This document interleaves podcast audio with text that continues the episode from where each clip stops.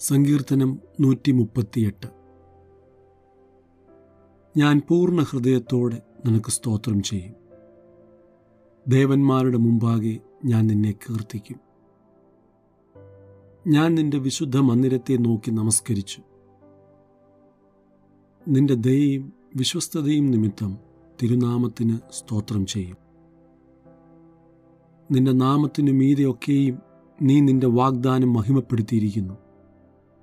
ഞാൻ വിളിച്ചപേക്ഷിച്ച നാളിൽ നീ എനിക്ക് ഉത്തരമരുളി എന്റെ ഉള്ളിൽ ബലം നൽകി എന്നെ ധൈര്യപ്പെടുത്തിയിരിക്കുന്നു.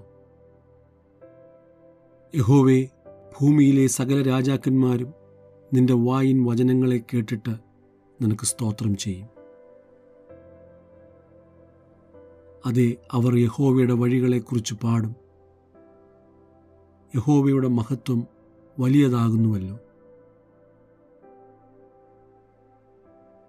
യഹോവ ഉന്നതനെങ്കിലും താഴ്മയുള്ളവനെ കടാക്ഷിക്കുന്നു. ഗർവിയെയോ അവൻ ദൂരത്തു നിന്നറിയുന്നു.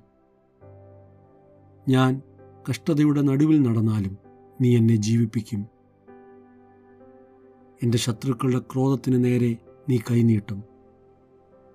നിന്റെ വലം കൈ എന്നെ രക്ഷിക്കും. യഹോവ എനിക്ക് വേണ്ടി സമാപ്തി വരുത്തും. യഹോവേ നിന്റെ ദയ എന്നേക്കുമുള്ളത്.